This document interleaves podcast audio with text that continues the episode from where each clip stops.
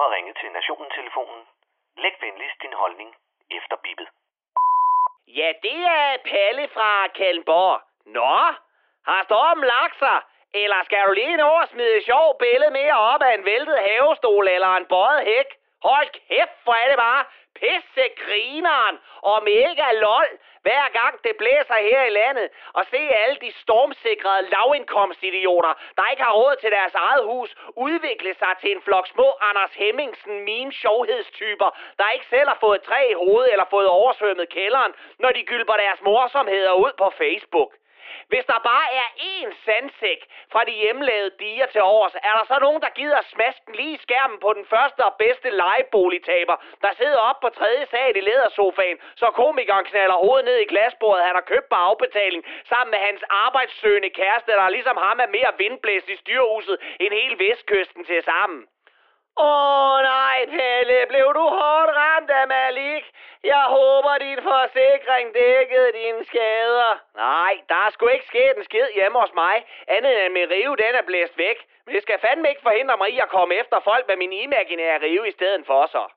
Nu er corona jo slut, og dermed så har Mette og hendes redselsregime ikke længere nogen frygtbaseret jerngreb, de kan styre landet med. Men hov, vent nu lige lidt.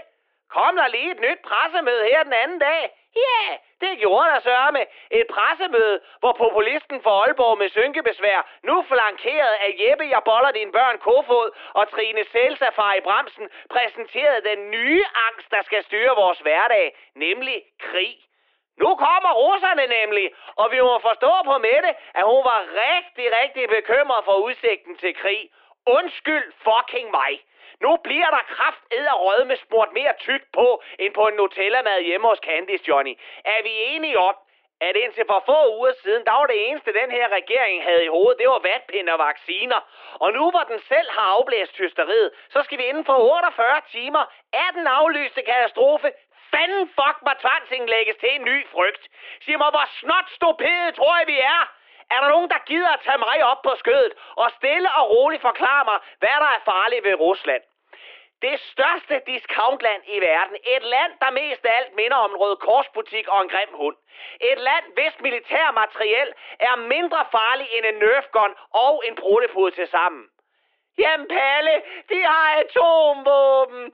Putin han vil ikke tøve med at bruge dem. Ved du da, hold din kæft, din store klaphat.